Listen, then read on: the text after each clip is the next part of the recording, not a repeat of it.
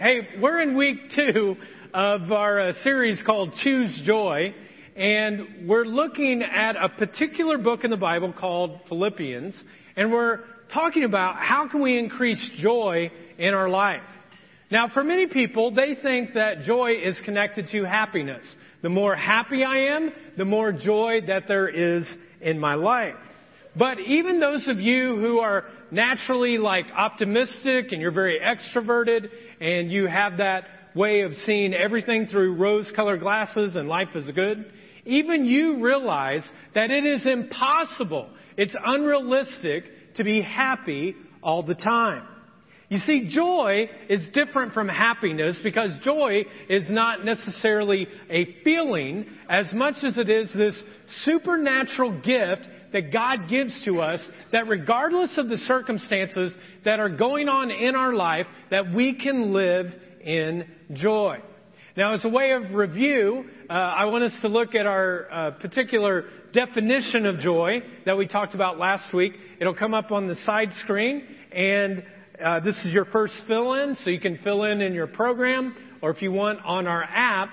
But our uh, definition is this Joy is the assurance that God is in control of all the details of my life and that ultimately everything is going to be alright, so I will praise God in every situation.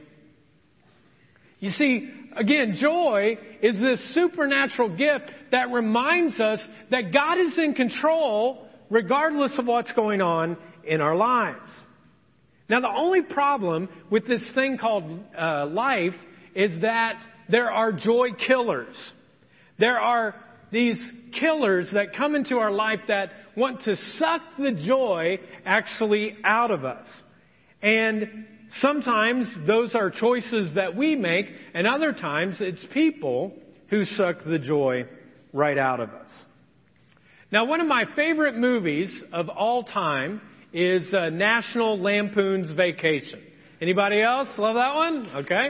Well, you don't have to clap for it. I mean, you know, clap for God, don't clap for Chevy Chase. But, anyways, this uh, particular movie is a story about the Griswolds who go on a cross country trip all the way to Southern California to a place called Wally World, which is kind of like uh, Disneyland, this big amusement park.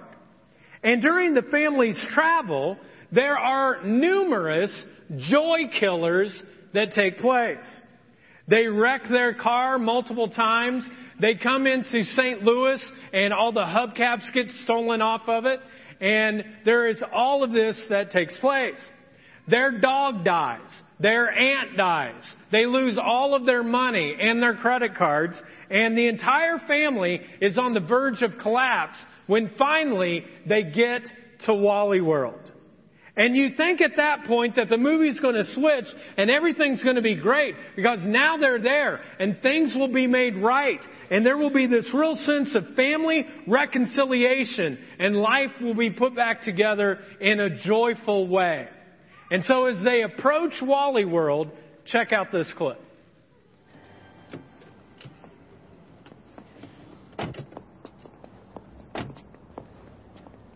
Ah, one's here. First one's here. First one's here. But we're so far away, Clark. Right, right. And at the end of the day, when the lot's all full and everybody's fighting to get out of here, we'll be the first ones out, too, right? Why? Because we're the Griswolds. Come on, I'll race you.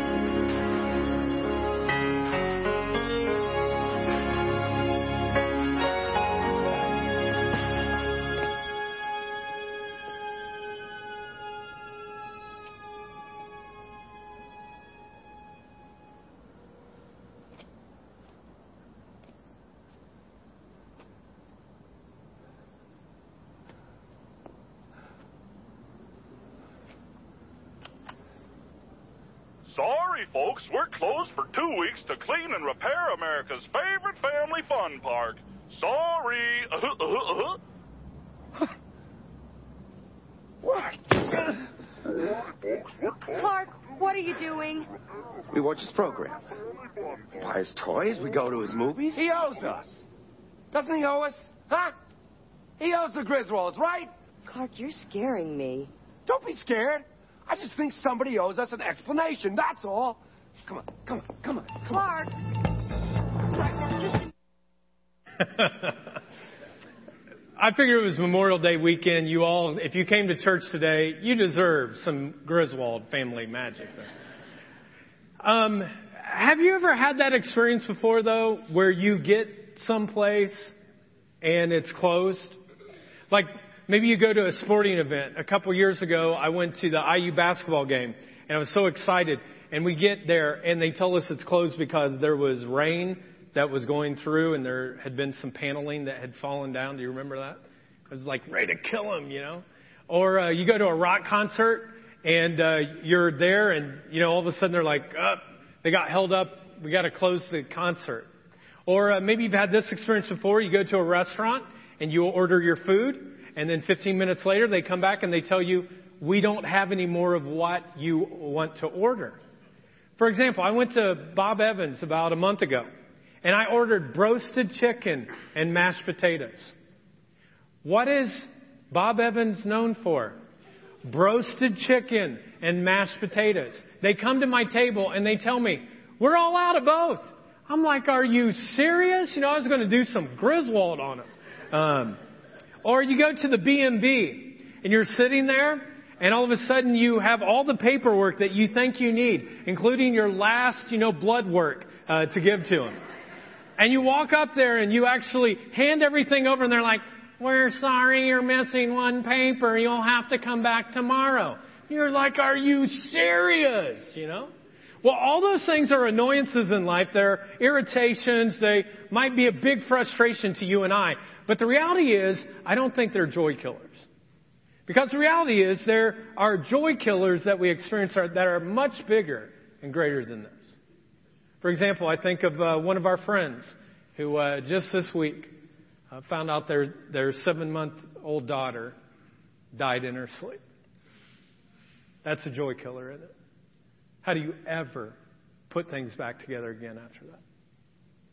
Or you think about um, a marriage. You think the marriage is going okay. Maybe it's not so great, but you fight every once in a while, but it's not too bad. And finally, they walk in one day and they say, I'm done. I'm walking out. And you don't see it coming at all. And it's a joy killer.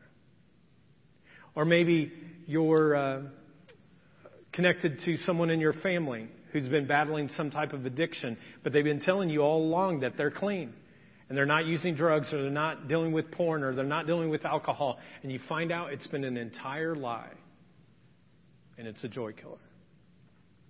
Or you think about uh, your kids. You let them take your car for the very first time to go out, and they go out, and uh, for some reason they decide to pick up some friends along the way. They get some alcohol. They all get busted for a DUI, and the trust is broken, and it's a joy killer. Some people think that, well, maybe I'm single and finally I get a relationship and the relationship seems so good and all of a sudden in a couple of months, the person tells you, I'm just not that into you. And you thought that was the one. And it's a joy killer. I think of people who go to a doctor for a re- routine visit. They go into the doctor, the visit's there, everything seems fine. They go back home. They ask you to come back in because they had some concerns. And then they find out within a period of time that you have cancer and it's in the fourth stage, and it's terminal. That's a joy killer. Can anybody relate to any of these?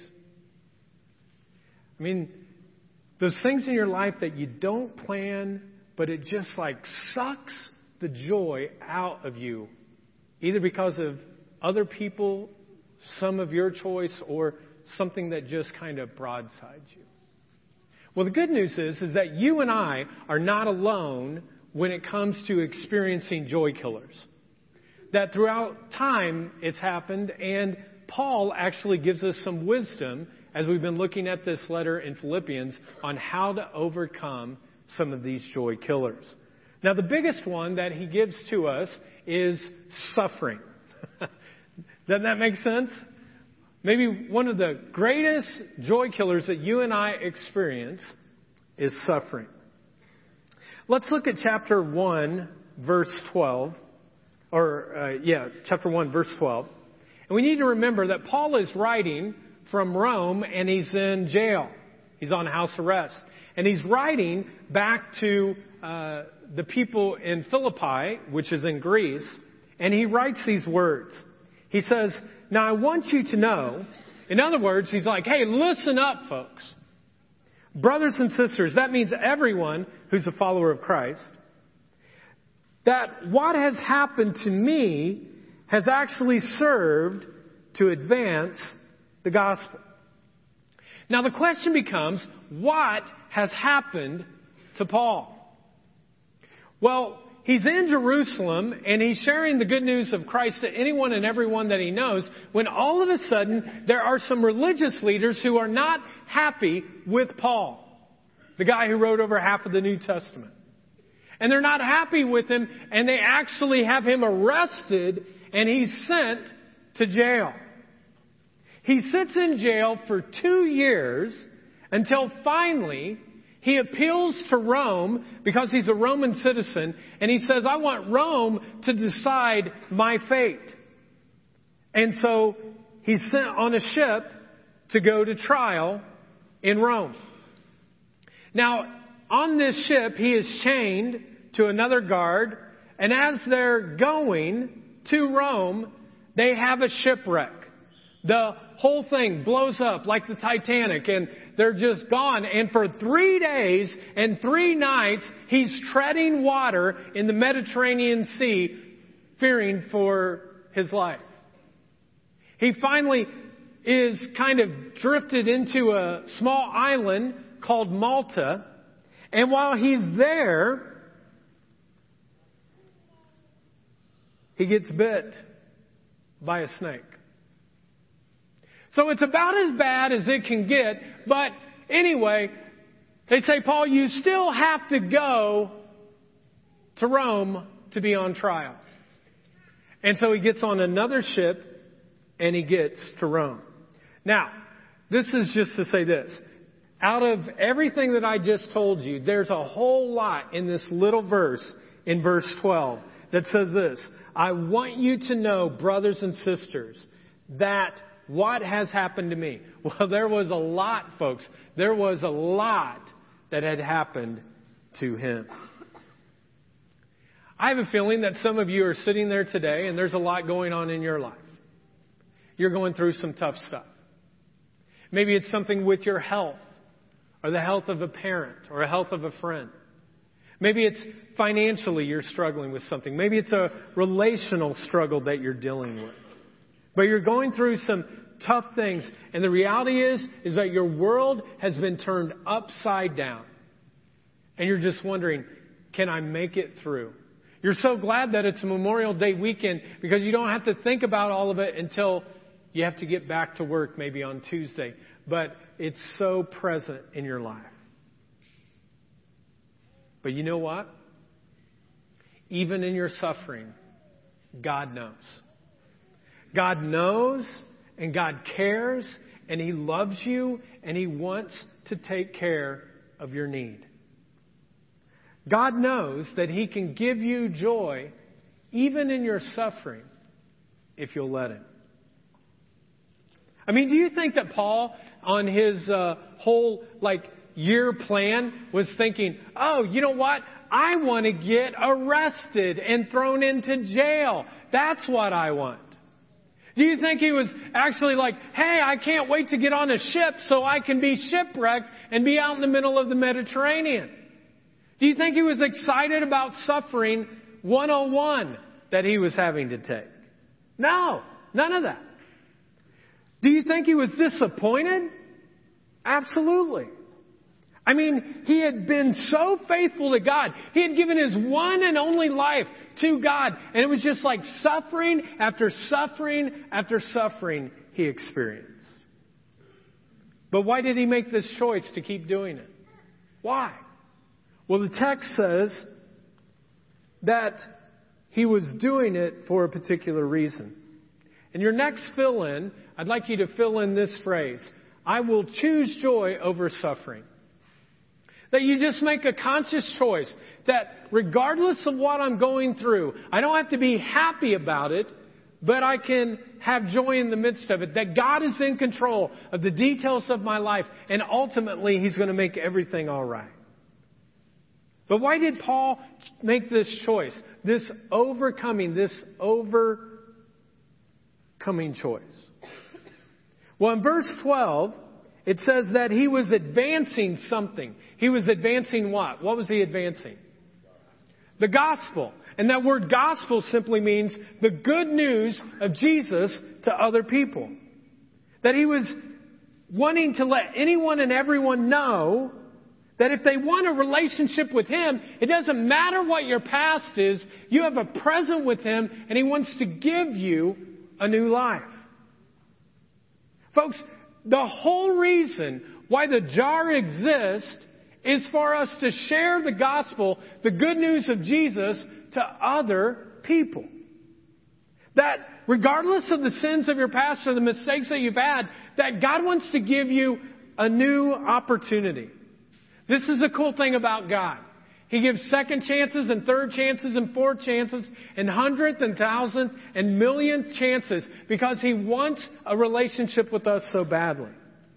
And so then we gladly, even when we experience suffering, it's okay because there is joy for what Christ gives to us. Verse 13. Paul says, as a result, it has become clear throughout the whole palace guard and to everyone else that I am in chains for Christ.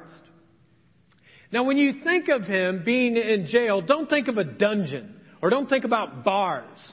He's actually on house arrest in Rome and he's chained to another uh, guard for this entire time. So he's the one who's the criminal and he's chained to a palace guard. And how do we know this? 24 hours a day. Well, Acts 28, it says this. For two whole years, Paul stayed there in his own rented house. So he had to have a house. And then he welcomed all who came to see him. Boldly and without hindrance, he preached the kingdom of God and taught about the Lord Jesus Christ.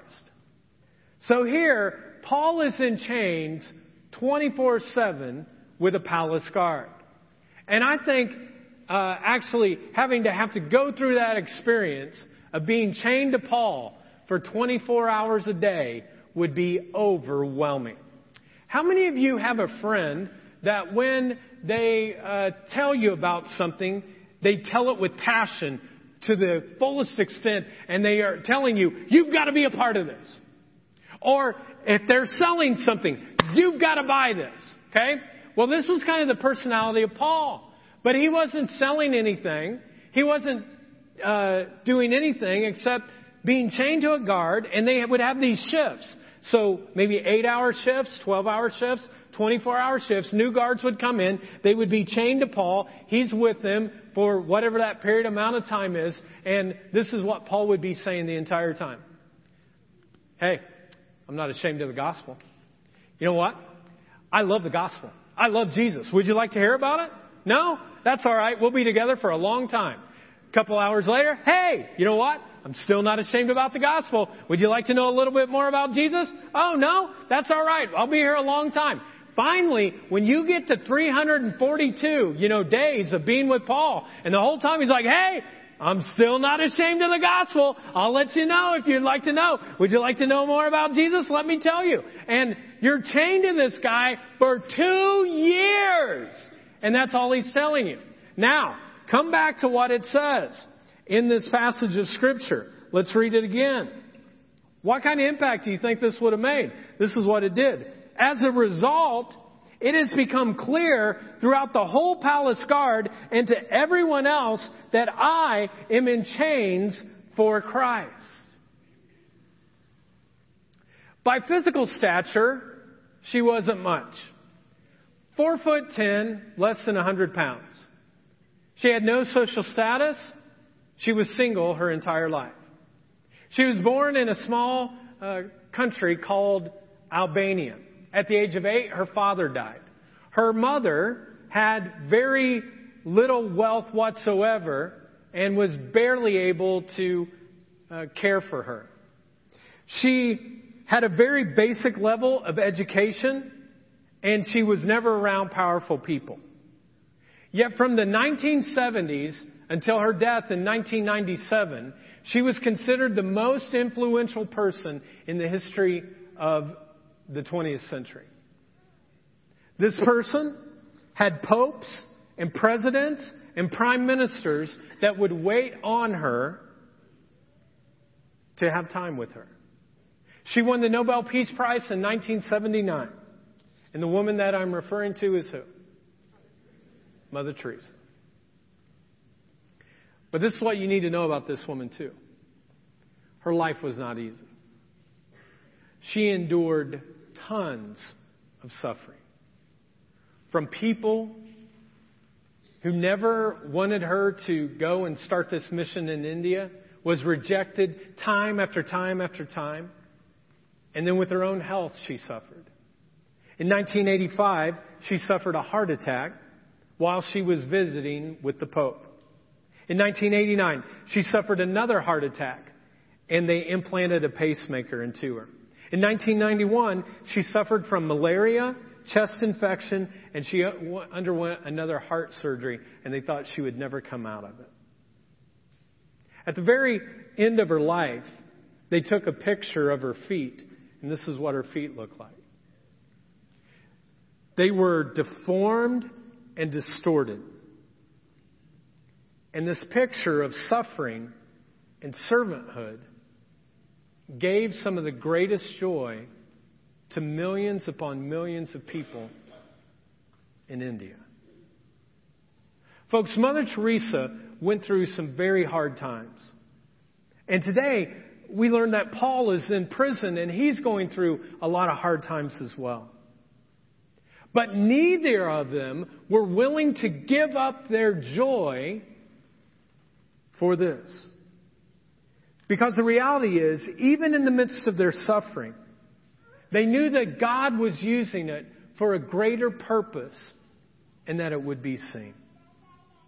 Verse 14 says this And because of my chains, most of the brothers and sisters, that is, those who are Christ followers, have become confident in the Lord and dare all the more to proclaim the gospel without fear. You see, what happened was Paul possessed something that was so great that when people would look at his life, they would be like, well, Paul's in prison and he's more than likely going to be executed and yet he's chained to these guards and everyone knows that he's chained to Christ and people are coming to Christ because of him. How could I not choose to be a little bit more courageous and fearless in sharing my own faith? Now let me tell you this. Being fearless and courageous does not mean taking this book and shoving it down a person's throat and going, here, you need some of this. That's not fearless. That's not courageous. You know what that is? That's obnoxious. That's what that is. It's obnoxious. Courage is a deep conviction that says, I have to show and tell others of Christ's love because of everything that He's done for me.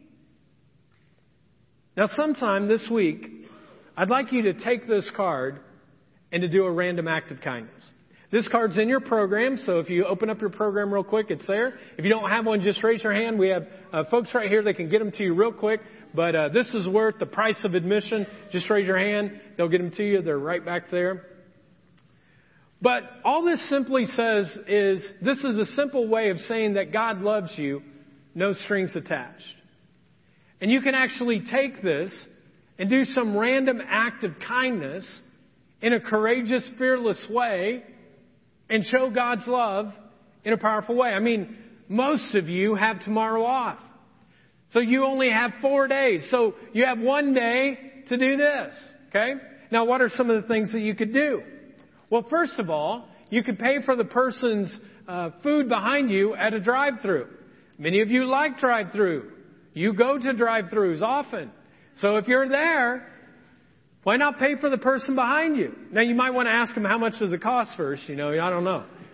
Some of you may not have as much faith, you know, to just say, hey, I'll do it.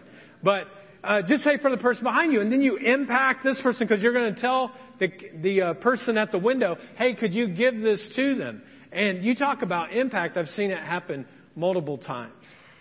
Now, there's also something you could do is you could mow your neighbor's yard. It's crazy, and and your neighbor maybe they need their yard mowed. Now, for some of you, you're horrible at mowing yards.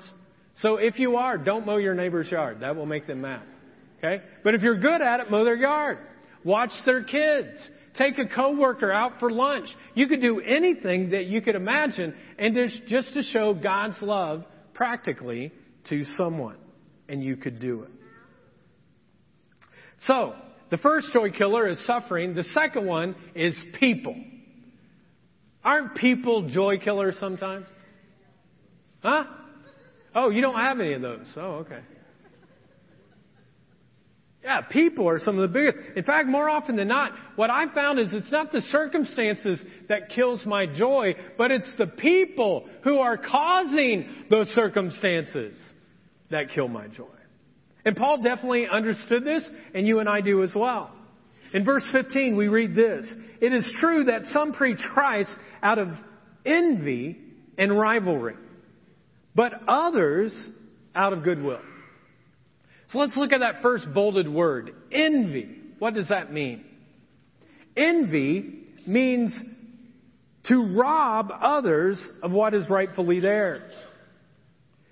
Here's the word that's the same word. Think about this. This word envy is the exact same word that was described of the Jewish leaders who took Jesus to the cross. It said, out of envy, they crucified Jesus. It was their envy for Jesus that took his life. It's very, very unhealthy, folks, for you to live with envy. Envy can be a very unhealthy thing. But I bet you've seen it in your own heart when it comes to work. You go to work, someone gets a promotion, and you're like, that should have been me! Can't believe they got that promotion. I've worked harder than them. They never take overtime. They're one of the biggest complainers I know, and they got the raise. Rah! Or your neighbor. Your neighbor pulls up in a brand new Lexus, and you're like, Are you serious? Here I am, I'm working my tail off, I'm doing everything I can, and they're in this car, and I've got this old clunker over here. What's up with that? Or it's even worse in the church. When you see another Christ follower and they get some affirmation or maybe the pastor or one of the staff are like, oh, great job. We really appreciate what you're doing. And you're standing right beside them. You're like, are you serious? I'm the one that set up all these chairs today and you're talking about that bozo in Jesus' name.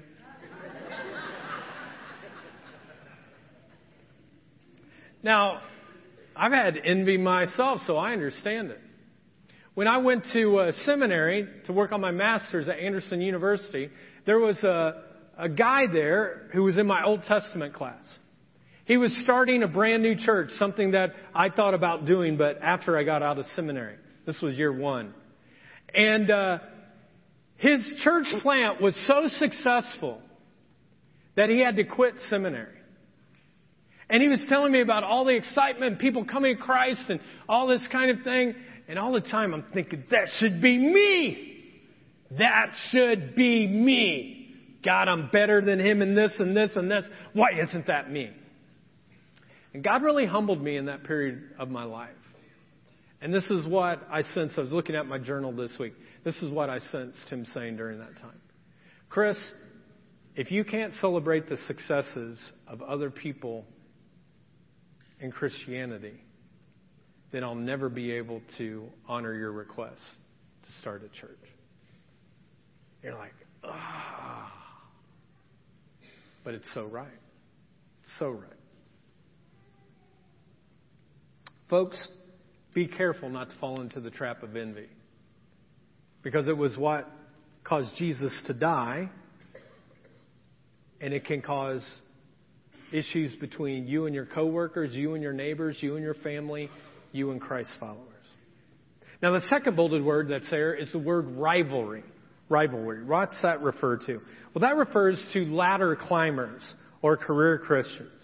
They use their service to help themselves. In other words, they go around doing all these things because they want people to come up and go, Attaboy! Attaboy, you're such a good Christian! Oh my goodness, you're so good! You're good! And instead of serving, what we have a tendency to do with rivalry is we want other people to acknowledge us and to affirm us. And all of a sudden, when there are people around you that aren't affirming or acknowledging you, especially in the church, you know what happens? People go, I'm leaving the church. I'm leaving the church. Pastor, did you see? He didn't even say hi to me. He was walking by, didn't even say hi. I was walking somewhere and he did not even say hi and he doesn't recognize all the things that I do. I'm leaving. Well, that's not what God wants. Not what he wants. God wants us to be humble, willing to be second place followers.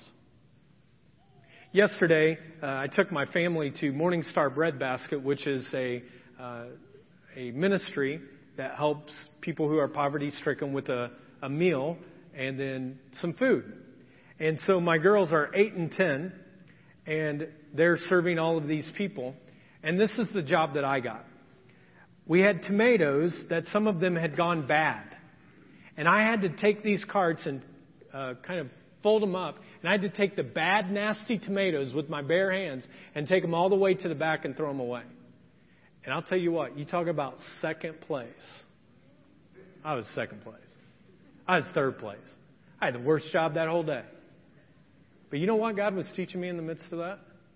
When you do that, Chris, you're not worried about rivalry. You're not worried about envy. You're worried about honoring me.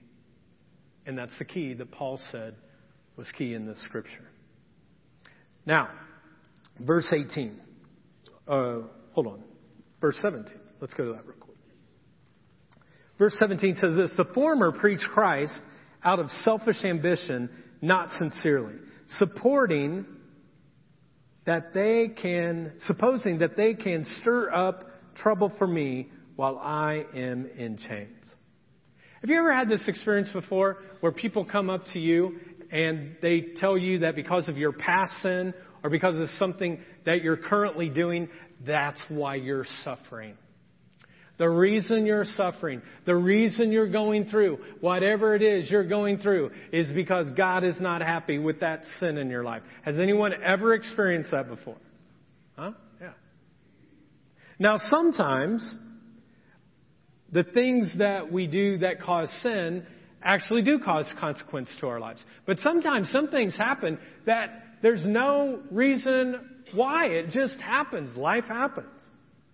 And when those things happen, and we're suffering from that because of what people are doing maybe to us, those are the times that we can grow in our faith and grow in joy, and we can use those tools actually to help other people. But always be careful, folks, of people who want to tell you why you're going through what you're doing, because they don't know. And many times what happens, people project onto you whatever it is so that you feel horrible in the midst of whatever you're going through. And Paul understood this. This is why he says this. Some are just trying to stir up trouble, lift up untruths to discourage me. Well, Paul was clear that there are joy killers in life because some people simply have bad motives. But he also said it's not all people. Now, verse 16, we'll flip back. It says this The latter do so out of love. What do they do?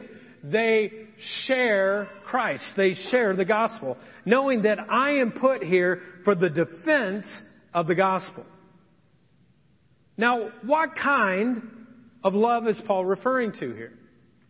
He's referring to love for people. All people. Because people matter to God.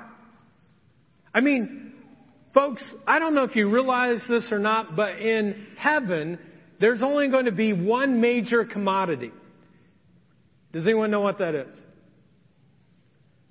People. Some guy in the first celebration said joy. It's like, no, that's not it. The number one commodity, folks, that's going to be in heaven is people. Our people. And Paul is talking here about this kind of love, a love for people. Now the second part of this verse says this, knowing that I am put here for the defense of the gospel. In other words, Paul is saying the reason that I'm placed here in jail and I'm chained to a guard is because I have this assignment from Almighty God. Folks, what great faith you have when you are going through suffering and people are putting you down and talking behind your back, that even in the midst of that, you can say that God has a purpose even for this. And then in the midst of it, you say, I'm going to be an overcomer. I'm going to have this overcoming choice in which I will say this I will choose joy over what people think or say or do. Regardless of what people are saying, regardless of the noise that I'm hearing, I'm going to choose joy over what people think or say or do. Well, Paul is pretty clear that he doesn't find his joy in people. Whether people are praising him, way to go, Paul, way to go, whoa, whoa, whoa, good job, Paul, or they're putting him down and saying, Paul, you're a loser. He's like, I do not find my joy in what people think, say, or do. Verse 18. But what does it matter? The important thing is that in every way, whether from false motives or true, Christ is preached. And because of this, I rejoice. Yes, and I will continue to rejoice. You know, there's a, a lot of joy that is all around us all the time of messages of Christ that sometimes we just don't recognize. You know, many times since I'm a pastor, people will try to put me in a corner and they'll ask me these open-ended questions like, what do you think about this church over here in the community? Or what do you think about this church over here? Or what do you think about this denomination? Or what do you think about that denomination? What do you think about the Baptists? What do you think about the Pentecostals? What do you think about the Catholics? And people will try to get me in there. And then sometimes they'll name people. They'll say, I saw this article about this pastor in the Star Press. What do you think about that? And what do you think about this pastor over here? And what do you think about that pastor over there? And what about those TV pastors? What do you think about Joel Osteen? What do you think about Joyce Meyer? What do you think? And all of a sudden, they're giving me all these things. And this is what I would suggest. If you ever have that ask of you, don't respond back, just ask them questions. These are the questions I usually ask. Do they believe that Jesus Christ is the Son of God? Well, well yeah. Okay. And uh, do they believe that, like, He's the only way to the Father through heaven is through Christ? Is that true? Uh, yeah. Well, do you find them to be generous people who want to show God's love? And, well, I don't know them. I just know about them. I don't know them. I just know about them. Okay. Well, this is what I would tell you. I'm for them. Anyone who is for Christ and living a life for Him, I am for them. Now, some of you are sitting there and you've had bad church experiences, and you might be asking, well, does that mean we have to be for everyone? No. I'm not for people who have a legalistic gospel, who try to weigh people down with guilt and all kinds of rules and rituals and regulations. I'm not for that kind of gospel. I'm not for a religious gospel that's all about religion and not a relationship. I'm not about a works righteous gospel that you need to just work, work, work and do all these things and that'll get you closer to God. I'm not for that. But if it's just a matter of method, whether they, you know, sing out of a hymn or they wear a robe or if they're charismatic and they're flipping through the aisles one way or the other, by the way, you should realize this. They're going to be in heaven. So some of you need to flip a little bit, okay? It's like flip over your chair sometime. Just people will be like, "Holy cow, the Holy Spirit just went right into that person." Or if they're liturgical and they're very quiet and they just have a liturgy of they're, they're saying things, all those things are going to be heaven. So we better be for those people here on this side of heaven. We're all on the same team, folks. We're all on the same team. And regardless of what people say, think, or do, we will be for people who are for Christ. Last thing that is a joy killer an uncertain future. An uncertain future. Sometimes it's suffering, sometimes it's other people, sometimes it's the fear of the future. And Paul had some thoughts about these, about future and not to allow the joy killer of an uncertain future to take over. And he gives kind of like six things, just kind of rapid fire style. These are all in your program, so you don't have to write them down. But here's the first one. Suffering is only temporary. Suffering is only temporary. Paul says this, I will continue to rejoice, for I know and what this phrase, I know, means is that I'm certain of it. That I know, that I know, that I know, that I know. This is what I know. That through your prayers and God's provision of the Spirit of Jesus Christ, what has happened to me will turn out for my deliverance. Now, does this mean that Paul thinks, hey, I'm going to get out of prison? Does this mean that, oh, Paul's like, oh, I think I'm going to not be executed? This is what this means. I don't know how God's going to get me out of this, but at whatever way He chooses to do it, it's going to be okay. And because of that, I know that my suffering is only temporary. Folks, the next time you're going through something, and some of you are going through something today, where you're suffering in a very difficult way, you need to be reminded of this. It's only a season. For example, we're getting ready to go into summer here pretty soon. The summer season. But summer won't last forever. Some of you wish it would, but it's not going to. There'll be another season. And if you're suffering right now, folks, it's just a season. It's only temporary. Here's a second encouragement. Living brings honor to Christ. Paul says this, I eagerly expect and hope that I will in no way be ashamed, but will have sufficient courage so that now, as always, Christ will be exalted in my body, whether by life or by death.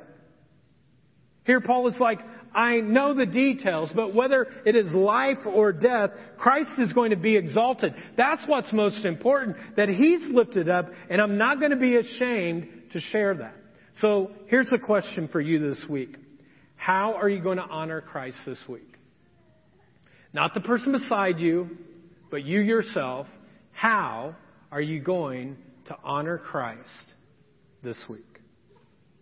Third thing, dying bring, brings gain. Dying brings gain. Paul's kind of like, hey, since we're on the subject of living and dying, let me just go a little bit further, and this is what he says. For to me, to live is Christ, and to die is, what's it say? Gain. Folks, that's what all of the future is there. So, Paul, what do you think about the future? Gain? Well, okay, okay. What do you think about the next few days? Gain? Well, what do you kind of think about the future that's coming up? Gain? Paul is like, there's really no reason to lose my joy because up ahead of me, I win. But Paul, but Paul, but Paul, what if you die? I win. No, no, no, no. Paul, Paul, Paul, Paul. Wait, wait, wait. What if you live? I win. Is that why you always seem to be kind of chipper and have joy in your life? Because whether you live or die, there's gain, you win? Yep, that's it. Folks, living brings honor to Christ and dying brings gain. So what is the gain? The encouragement, number four, is this. Heaven is just around the corner. Heaven is just around the corner. Now, bunch, why do you know so much about heaven? Well, let me tell you this. This is not what heaven is. Sitting on a cloud playing a harp. Dude, if heaven's like that, don't take me because I don't want to go. I don't like sitting, the idea of sitting on a cloud and I don't like the idea of harps, either one. And the streets of gold, that's not what it's all about. And it's not just about going to church all the time and praising God. What is it? You know what heaven is? It's phenomenal. It's absolutely phenomenal. It's big, it's beautiful, it's abundant. So much so that no human being can ever understand fully or grasp how amazing heaven is going to be for those who love God and are called according to his purpose. Let me tell you about heaven. In the first five seconds, all your sins erased. Every sin you've ever committed erased. Now, let's add all of your happiness in a jar, okay? From your life. All happiness in the first five seconds in heaven, all your happiness on earth, eclipsed. Totally eclipsed. And when you get to heaven, somebody, somebody might come up to you and be like, well, how's it going so far? You know what you're going to do? You're just going to sit there like this. You're going to go, phenomenal. Phenomenal. And then a little bit later, someone might come up to you and say, well, you know, what is the worst thing you ever did in your life? I don't remember. I don't remember. Why? Because God has amnesia. And when you get to heaven, it's phenomenal. And He doesn't remember the past. And then, someone might ask you, well, how good is heaven?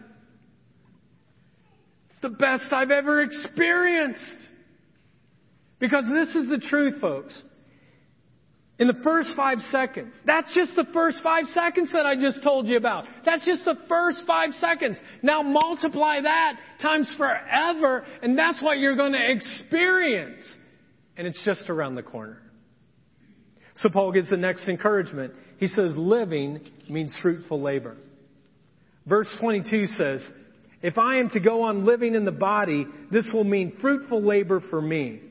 Yet what shall I choose? I do not know. He's like, if I keep on living, then man, I want to be able to share Christ with other people because this time here on earth is so short and it might be 70 or 80 or 90 years. It's just like one grain of sand. And your life in heaven is like all the other grains of sand. And so Paul's like, I don't want to leave earth because I want to share Christ with so many people of my friends and family who don't know them. Then in verse 23 it says, I am torn between the two. Paul's like, I'm torn between living or dying and going. If I live, I get to share Christ with more people. But if I die, then I immediately go into the hands of God. And he said, I'm joyful with both choices. Then Paul opens up his heart. I desire to depart and to be with Christ, which is far better. You know, sometimes people are afraid to talk about what happens after life because we've been led to believe you go somewhere. You go way up there. And you have a planet and you're with your planet. Or you go to purgatory and you just stay there and you just are in chains and bad stuff until you've done enough good stuff that things could happen. You know what that kind of thinking is, folks? Cry, cry. That is crazy talk.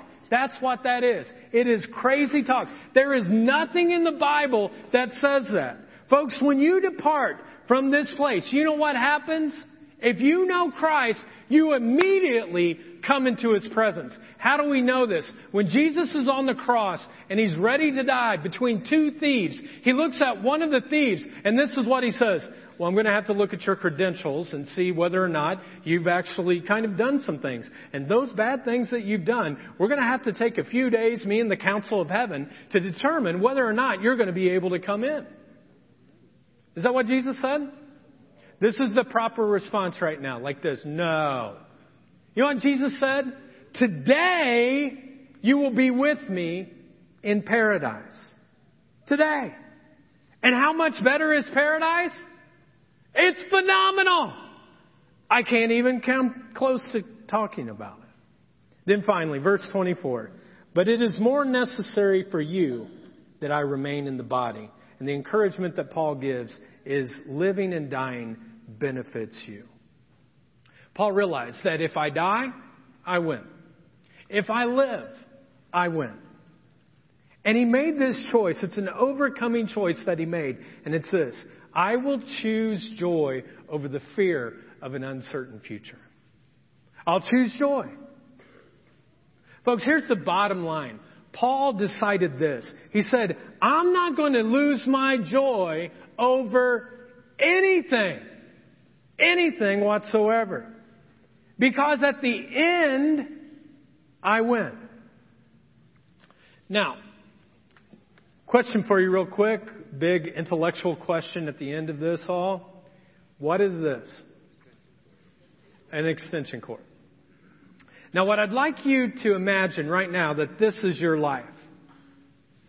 And the reason that we use our life is so that we can get plugged in to power. Did you realize you can plug into anything in this world? You can plug into anything that you want. But the thing that will give you the greatest amount of power and joy in your life is when you plug into Christ. And this is what happens when you plug into Christ, all of a sudden, joy comes directly into your life. It doesn't mean that all of the circumstances of your life are going to be happy and good, but regardless of what it is, you're reminded that God is in control of the details of my life and that ultimately everything's going to be all right. So, I will choose to praise Him regardless of the situation. And so we plug in. Now, let me show you something. Secondly, does anyone know what this is? This is called hell for parents. That's what this is called. This is a child protector. And when my kids were real little, we were freaking out, so we had these everywhere. And now they know not to put their fingers in these places, but you know what's happened? We can't get them out. They're so stuck in there after years. You're like trying. I was trying yesterday. I couldn't get it out. I just steal this one from the Y. Forgive me, God. I'll give it back. But you know what these are right here? These are joy killers. Suffering. People. Unknown future. And all of a sudden they're in there and we can't plug into the greatest power that you and I want, which is the relationship with Christ. So here's my challenge for you this week do whatever you can to get rid of these. If it's suffering and say, hey, I'm not going to let suffering kill my joy. If it's other people and they're there, remove these, remove them, let them go. Say, no, no, no, no, no. I'm going to plug into Jesus because he is the greatest power source for me. And then I remember, I remember this. That joy is the assurance that God is in control of the details of my life. And that ultimately everything's going to be okay. So I will choose to praise Him in every situation. I'm going to invite our prayer team to come up right now. If you'd like prayer for anything, they'd love to pray with you. And I'm going to invite you to stand for closing prayer right now. And uh, if you'd like prayer for anything, they'd pray with you. If today's your day, maybe you've never plugged into Christ. You came on Memorial Day because someone asked. And today you want to get that thing done, come up here to one of these folks. And they would love to lead you through a prayer, give you a Bible, celebrate your decision today. Let's pray. Loving God, we thank you so much for your goodness to us. And we thank you, God, that even when the joy killers of life come, that we will not give in to them. That when suffering comes, when what other people are thinking and saying about us, when our fear of what the future would be, when those things come, God, we will not give in. We will have an overcoming choice of joy. And so, God, I pray that you would be with your people this week, that they'd take that little card to do a random act of kindness, regardless of what it is, so that their lives could be filled with more joy. And God, that they could walk through this week knowing that you are present with them and that you love to help them to overcome joy killers. God, be with each person here. Meet them at their greatest need and bless them, we pray. For Christ's sake. Amen.